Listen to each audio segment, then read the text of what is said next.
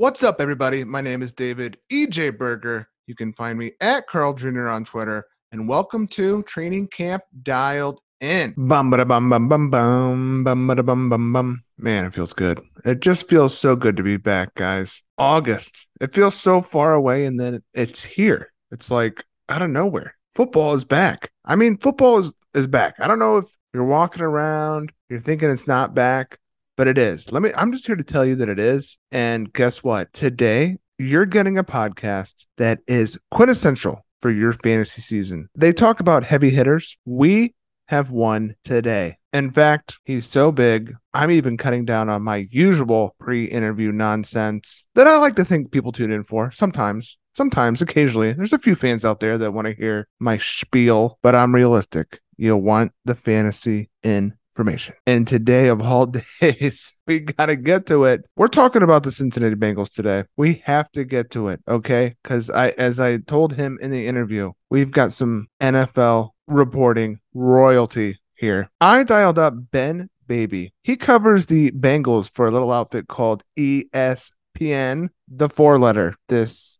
is big time. You can find him at Ben underscore baby on Twitter. And not only are we going to get the definitive guide to the 2022 Cincinnati Bengals. We're also going to get some insights on Ben's playlist. This is exciting stuff. Again, follow him at Ben underscore baby. But what you really should do, go to ESPN.com, read his work. The guy is working hard out there for the football fans to know what's going on with their team, not just from a fantasy perspective, but to know what's going on in general. So go to ESPN.com, read his work. So what are we waiting for? Let's bring him on, ladies and gentlemen. Ben Baby. There it is. How's it going? Hey Ben, how are you? Good. How are you doing? Good, good, man. I'm excited to talk about uh, this Bengals squad once again with you. Thank you so much. And uh, you know, a lot has happened since we last spoke. Last year, this team went to the Super Bowl. Ben, I don't know if you know that. I'm sure you do. um, pretty amazing. Uh, what was that? What was that like? And was there like a moment during the season where you actually thought, "Hey, this might actually be a possibility. Uh, I, I remember joking after I think it was that when they came out of the bye week, I, felt like people were so reactionary on what how because the Bengals were kind of streaky in that year. I joked after they beat the Raiders in Vegas. Uh, I said, "Oh, you know, go ahead and book your Super Bowl tickets."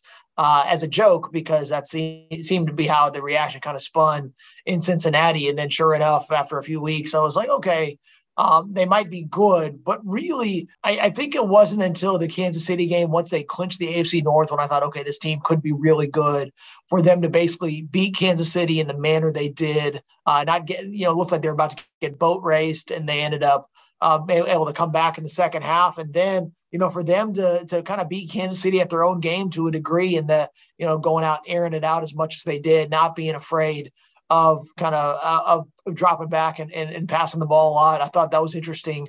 Obviously, that offensive line could not hold up through the entirety of the postseason.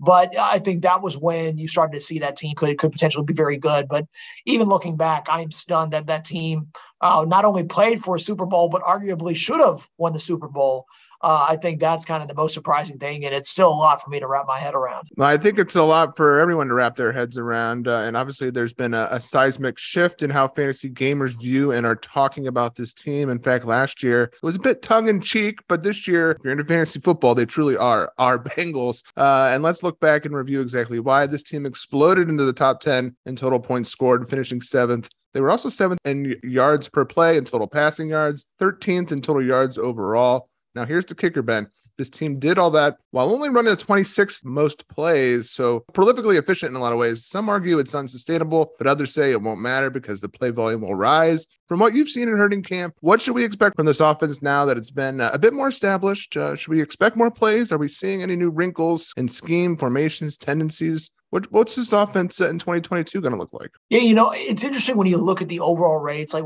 yards per play is probably one of my favorite stats because it is a differentiator and it is it's a great equalizer uh, when you look at you know how efficient an offense is. What's interesting though is even that can be a little deceiving, especially when you look at this Bengals team because last year they feasted on big plays. In 2020, you know, Joe Burrow's first year, that was a team that was very much uh, not able to create those explosive plays. They draft Ja'Marr Chase. Joe Burrow gets healthy. All of a sudden, that changes. Now, the flip side of that is is that they were very big play reliant. And that is kind of the unsustainability in that offense when you look at those rates. And when you, it's interesting you pointed out the the you know the numbers and the, and the points that are coming off of a very low play total, it's because you're seeing a lot of those big plays through the air. I think Joe Burrow and, and the Bengals led the NFL in uh, yards per attempt, which goes to show you how how much they were able to get those yards through the air. And then as as the season progressed, especially we saw it in the postseason when teams looked to take away the big plays, the Bengals really struggled. I thought that the Bengals went to the Super Bowl, quite honestly, in spite of their offense. They were very much during that Super Bowl run. The defense is what enabled them to be so uh, close to winning it all. Uh, had that offense been any better in the championship game, I think that that would have been the differentiator. And, and, quite honestly, that's what should have happened. And, and, I thought the defense played well enough to win uh, the Super Bowl. So for the Bengals, being able to be better in the red zone, being able to finish drives, being able to sustain drives, those are all going to be key factors in this offense. And and I, I, think that you know, looking at how teams defend Ja'Marr Chase will be the the the key factor, the X factor for fantasy managers in general. Because you know, if the if the Bengals are not allowed to get those big plays through the air, get all those plays on go routes. Ja'Marr Chase and go routes were the most productive routes of any receiver in the NFL last year, according to NFL Next Gen. So that is going to be kind of the thing that if that gets taken away, what does that do for the rest of the offense? Are they able to be a little bit more balanced? Are we going to see maybe more passing routes through Joe Mixon? Are we going to see uh, Tyler Boyd's usage increase, Tee Higgins' usage increase? Uh, what does Hayden Hurst look like in this offense? So all of these things are yet to be determined. But I think if you're the Bengals, you're looking at saying, okay, they're expecting defenses to play more cover two, more two high shells. So, how is that going to maybe increase the usage for the other receivers? And that's what's going to make it so interesting from a fantasy perspective. Yeah, I know that uh, those cover two shells that's uh, been a pretty effective in stopping Mahomes, if I'm I'm correct. Uh, it stands to reason that that's you know, going to get applied to uh, Burrow and Chase. Uh, so very interesting, Ben. Uh, we're off to a hot start here. Let's dig a little bit into Joe Burrow. You know, he's the he's the man. Ben. Uh, last year, the, the big talk was his health. Now it's all about his play. On Underdog, the fantasy app, his avatar is him swagged out, not his team headshot. It's him in glasses and his fur coat. Uh, so this guy's uh, got a lot of respect. Uh, he's a baller. And uh, he currently goes in the QB 5 to 8 range in 2021. He threw for just over 4,600 yards and 34 touchdowns. Despite the Bengals being 20th in pass attempts, uh, they were also in the bottom of neutral pass rate for most of the season until the last month when they were more in the middle of the pack which also coincided with some eruption games for this offense, winning people millions of dollars uh, in DFS. Uh, I wish one of those people was me, but it was not. Joe's recently had an appendectomy, which of course we'll want some insight on. Once he gets over that, should we expect some more pass volume this year?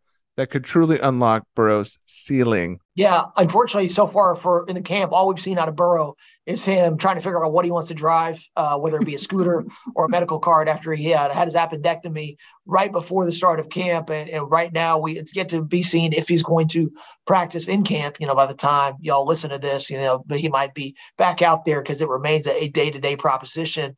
I, I don't expect him to play in the first preseason game, and then we'll kind of go from there. But in terms of the passing volume throughout the year, I think that you know, I, I, it was actually probably lower than I expected, given what we saw in 2020 uh, pre-injury. You know, we saw them throw it a ton.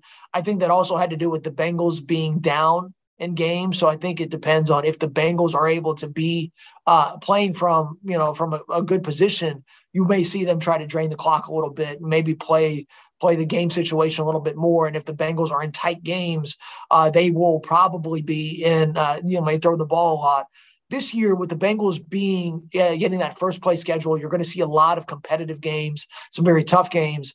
I think that you could see a higher passing volume, especially later in the year as the schedule gets tougher. You've got Buffalo, you've got Tampa Bay uh, in the back end of that schedule when, when fantasy managers will be in the postseason. So, you know, this may be a long play for, for some fantasy managers because you look at the beginning of the schedule, uh, the Bengals should, uh, you know, I think they should be, you know, have a potential to go four and zero oh going in and be undefeated going into that first Baltimore game uh, in the regular season. So you may not see a lot of Joe Burrow passing volume, but as the games get more difficult, that passing volume may increase. So I think you may have to kind of hedge your bets there. Obviously, uh, you know, with the big play potential out of this offense, even if Burrow is not throwing the ball a lot, You know, he is he is going to be somebody who could give you a, a, good amount of touchdowns. That interception rate, he managed that very well, especially uh, towards the back half of the year. It's funny at the beginning of the season, we we're wondering why he was throwing as many interceptions as anybody in the NFL, and I have a hunch that you know, after he had he was coming off the knee injury, he worked on adding the velocity.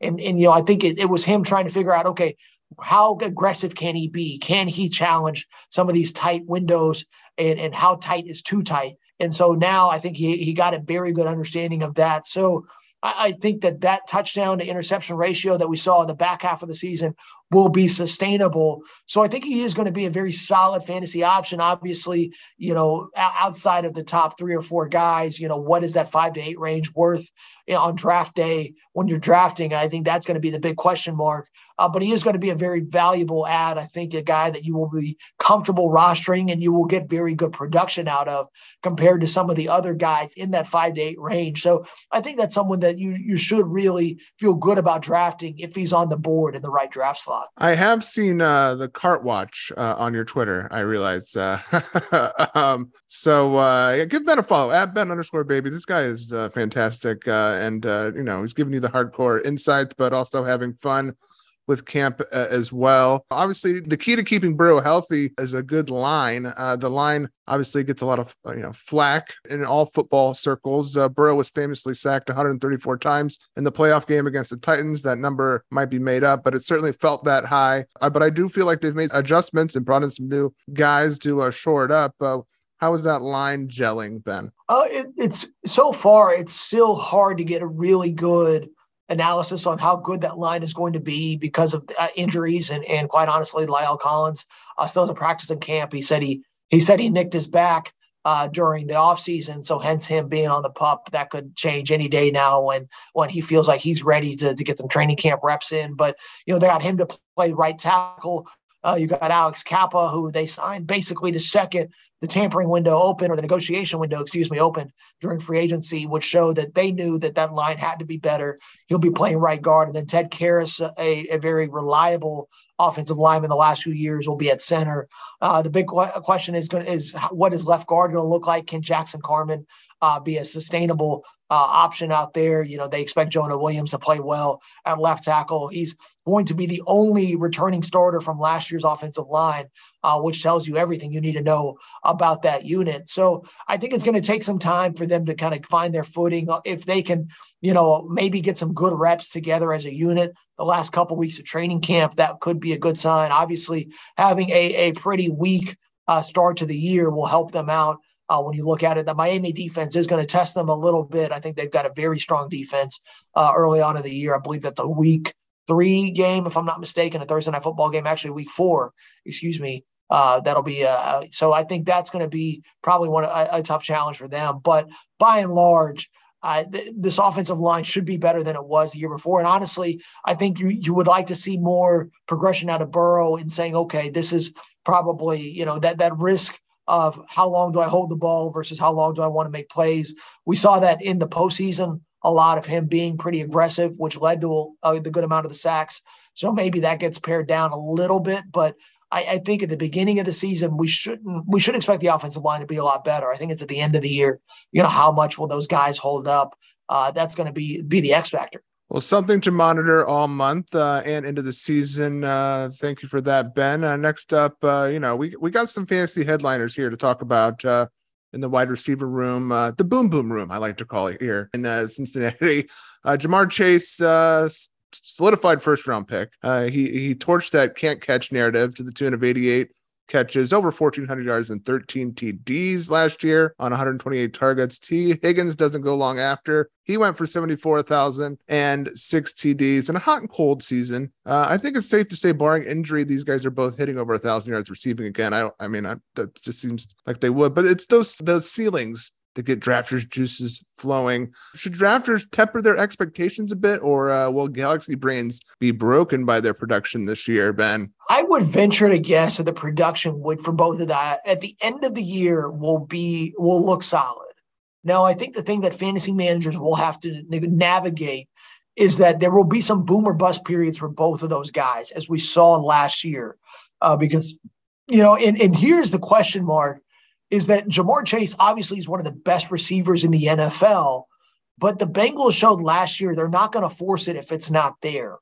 And that will lead to greater production for Tee Higgins because that should free things up for him as well. And Tyler Boyd on that end, I think to a lesser degree, because we saw that even when when teams gave uh, Ja'Marr Chase a ton of attention, the guy who benefited the most was Tee Higgins. And specifically, if you look through weeks eight through 14, nearly half of Tee Higgins' overall season production came on that end. And what we saw was the teams really weren't respecting Ja'Marr Chase a lot at the beginning of the year. The Bengals openly wondered, hey, when are they going to double team Ja'Marr Chase? You know, you they don't seem to be rolling a lot of safety help over the top. So we're just going to keep throwing it to him until teams really want to start playing him that way. And whenever they did, Tee Higgins ended up popping off. I think there was a, stretch last year where he had three straight hundred yard games. Uh, the, the the target share was off the charts. Meanwhile, Ja'Marr Chase during that same time, I believe between weeks eight and fourteen during the regular season, only had one game of 10 targets or more, if I'm not mistaken.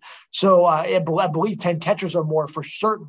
So that tells me that Tee Higgins' ADP maybe a little bit lower than what you would want it to be. You know, I think health is going to be the big thing coming off labrum surgery. We still haven't seen him work into team drills, but you know, I think the thing is he played with that injury during that back half of the year and was phenomenal uh, in terms of production value. Had a very big game in the Super Bowl, which also goes to show that Ja'Marr Chase didn't have a, a massive Super Bowl because teams were looking to take him away.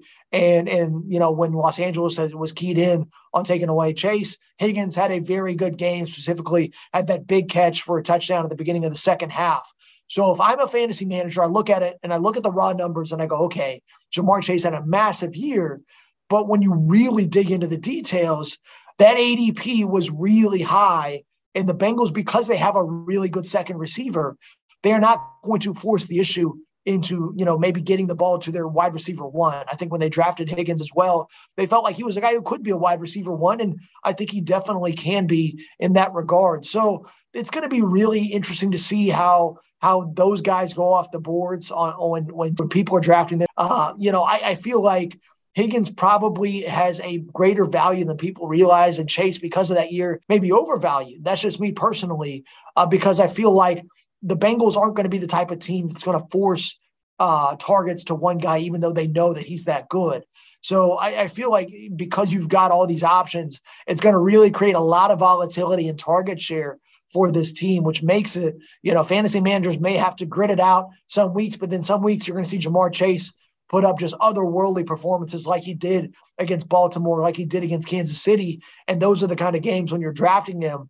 Uh, those are the ceilings that you're hoping for. Do you feel like uh, the 128 targets for Chase uh, is that a good mean? Uh, like he's not going to be like a 140, 150 target guy, you know, moving forward, uh, you know, this season and maybe beyond. Yeah, I think that's probably fair. And like I said, I think the the overall it should average out, like you said. I think the the you know you're looking for solid mean production, good end of year production.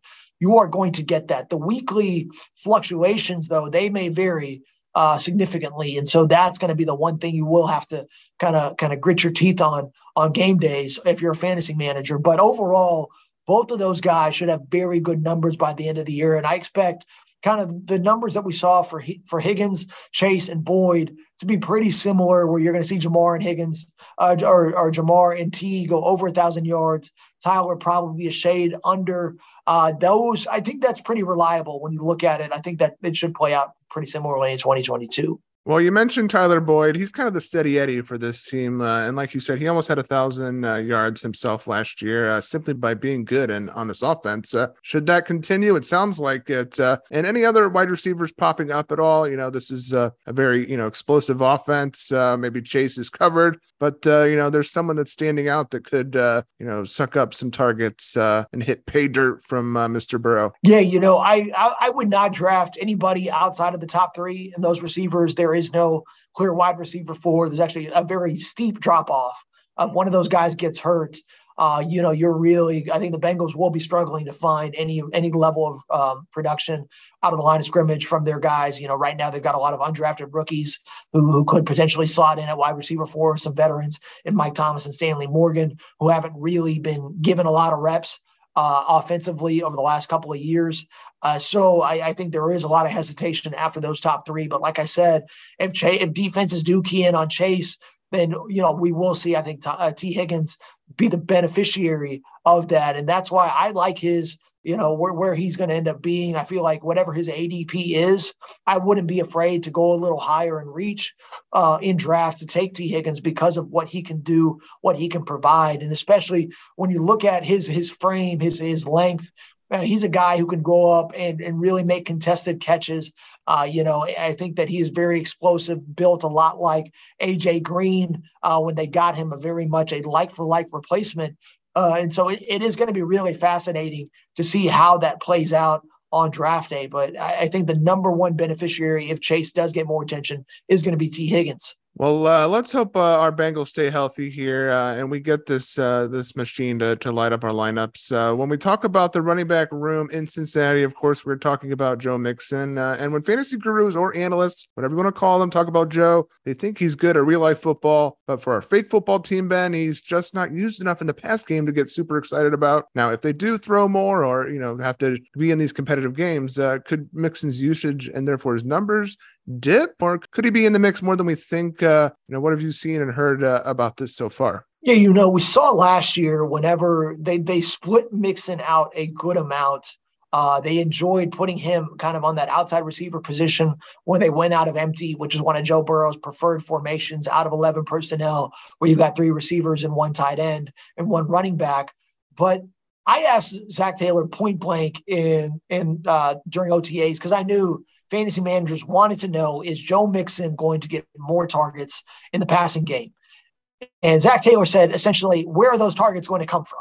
And so, you know, for those of you looking for more, I mean, he basically he, he kind of asked it back to me, saying basically, if, if you want more targets, where are you going to get those from? We got three wide receivers in Ja'Marr Chase, Tee Higgins, Tyler Boyd, who we just talked about here, uh, who, who, are very good. We feel like we've got one of the best receiving room, uh, rooms in the NFL. So if we are going to give Joe Mixon more targets, that comes at the cost of some of the other guys on the roster.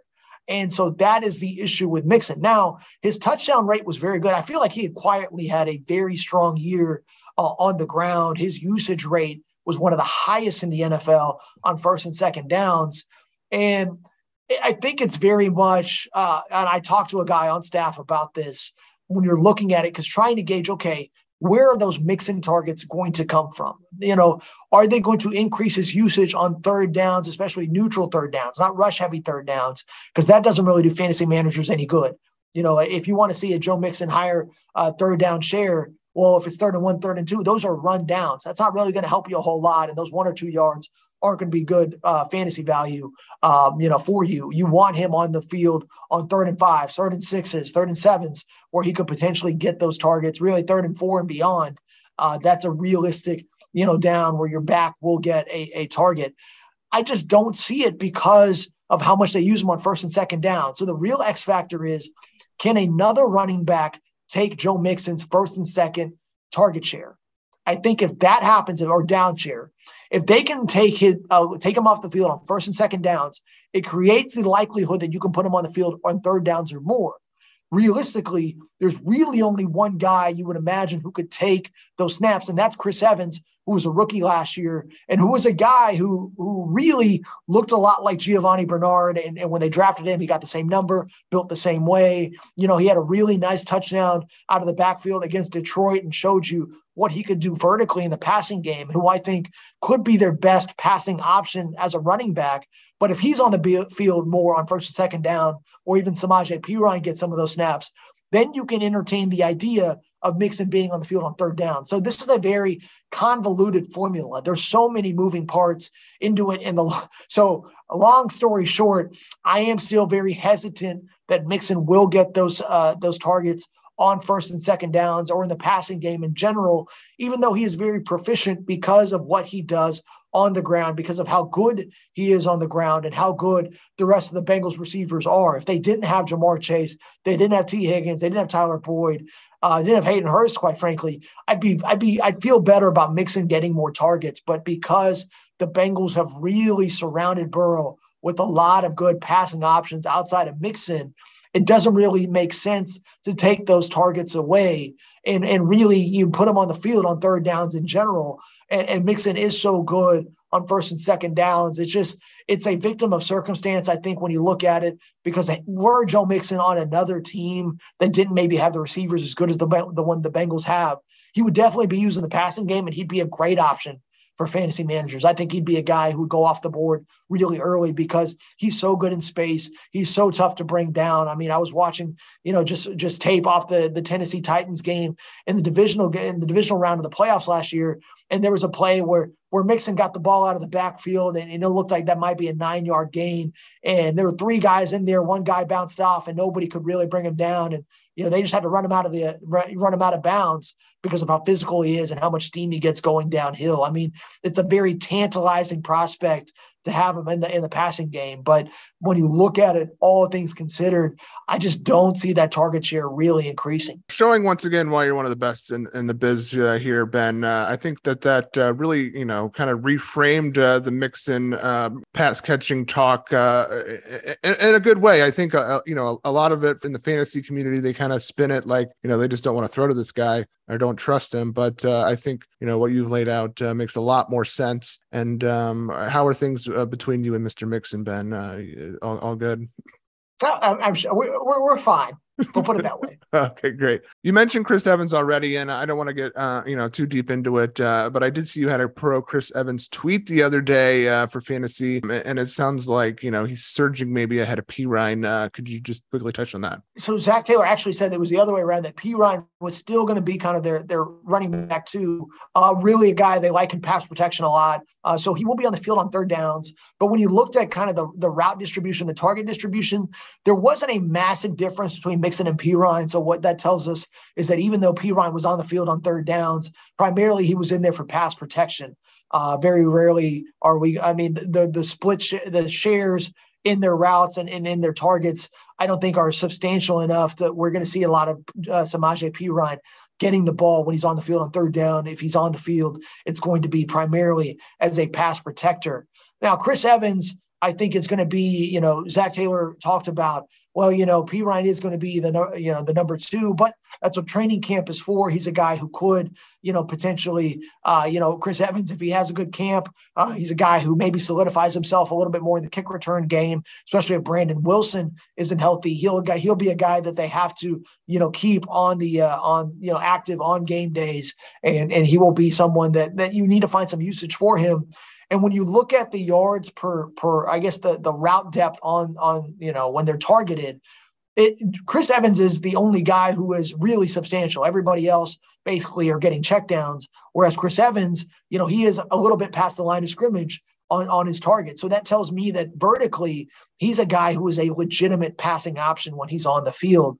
Uh, we saw that, like I said, he had a he had a phenomenal catch for a touchdown against Detroit uh, last year. Fantasy managers go and look it up. He's a guy who, who kind of looked like a wheel route and he extended and, and and you know looked like a ball that was a little overthrown and he was able to make that play. And that shows you that he has the capability to do that. So uh, he's a guy who who is very solid. I think that if I was going to draft another running back and take a flyer late, I would draft Evans over Perine because of this passing usage. Yeah, I, I have to double check here, but I believe he had over 10 yards uh, per catch last season in a small sample size. Uh, but uh, yeah, Evans kind of a, a, my guy for me might be on one of my teams already. Well, well, let's round to the finish though, Ben. In the tight end room, you know, this room remains the least sexiest for fantasy gamers uh, on this team. CJ Uzomah went to the Jets, but in comes Hayden Hurst, as you mentioned, who seems like a really great guy, but uh, not not a great fantasy producer uh, really in college or in the pros. What do you think of the chances of the Bengals having a fantasy relevant tight end? I kind of like them, to be quite honest. Uh, I think you can, I think out of it won't be in traditional usage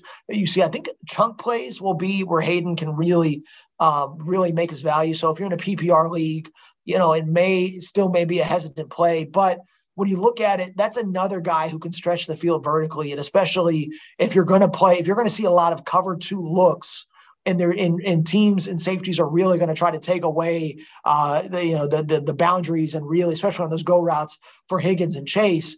you can see, I can see scenarios where Hayden Hurst is really able to go up the seam and kind of split that zone coverage and really, really be, you know, a viable option and create some big plays in, the, in that in that range. And I think he's definitely a more fluid guy, a more a, a better passing option than, CJ Uzomah was uh, for the Bengals. I think Uzomah did a lot of good things, did a lot of did a lot of dirty work. He was a guy who was really tough to bring down when he got the ball, and and was a very valuable and probably underrated part of this offense, which is why the Jets paid him what they paid him in free agency. But I, I think that from a fantasy standpoint.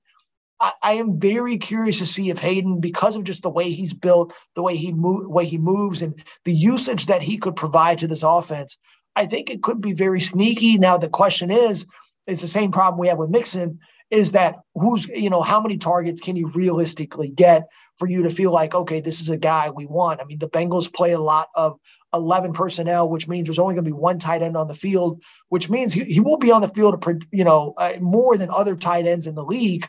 The issue is because it's not a offense predicated around a lot of tight end routes you're maybe not going to get as many targets. So that's the that's the problem with him. I, I think that that being said, there could be an opportunity for more explosive plays, for more vertical routes for Hurst, especially down the seams, and basically maybe keep those you know teams defending the hashes a little bit more you know defending up and down the middle of the field a little bit more and keeping defenses honest so it does open up the sidelines for Higgins and Chase to kind of run rampant and do what they do best. So that that is a very intriguing option. I'm very curious to see what Hurst is going to look like. And I I wouldn't be if there are really no other good tight ends on the board and, and you feel good about receiver I would feel okay in the later rounds taking a flyer on Hayden Hurst because of the, the upside that he could provide. Well, we are bullish on Hayden Hurst. That's great to hear. A lot of people are are in underdog slow drafts right now uh, probably deep in the deep in the in the draft and uh, they're about to smash drafts on hayden hurst thank you ben we got one last question uh, but it's a bit of a toughie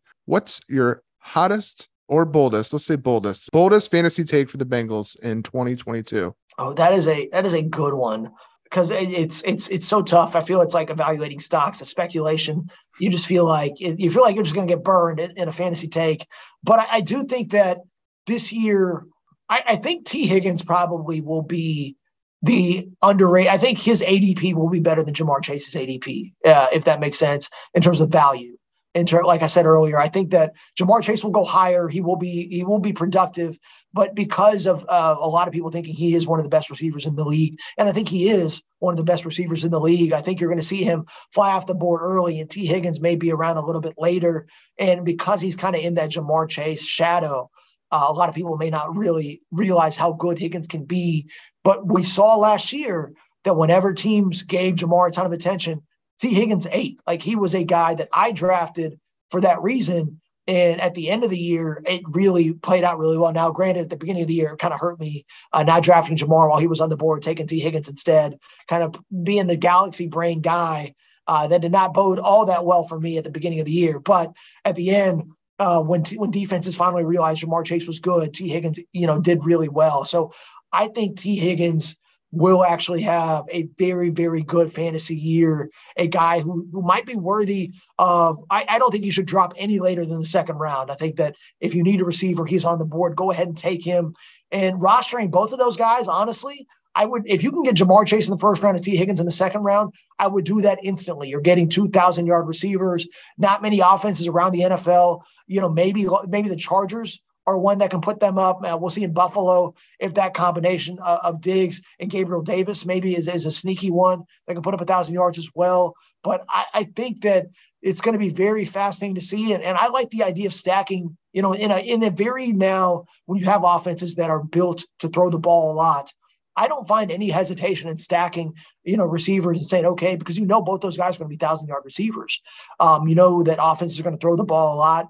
Uh, so you know, I think that Tee Higgins quite might be one of this, the best fantasy steals for uh, for anybody uh, in drafts this year. Ben, this has been amazing. Uh, I honestly, I mean, right now you are royalty uh, in many circles. So thank you so much for uh, taking the time uh, to speak with me. Um, I mean, this was incredible. Uh, he's at Ben underscore baby. He works for ESPN. You might have heard of that little outfit. Go to ESPN.com, read his work, uh, give him a follow. Ben, real quick, anything you're listening to? We always talk a little music. Uh, anything on your playlist? You know, I've been I've been really uh, I've been I've been digging into house music a good amount.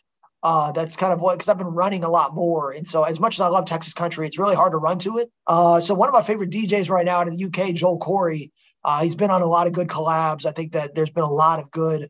Uh, you know, it's been interesting to watch a shift in pop music really over the last 12 months. We saw this uh, really with Beyonce's album when she just came out.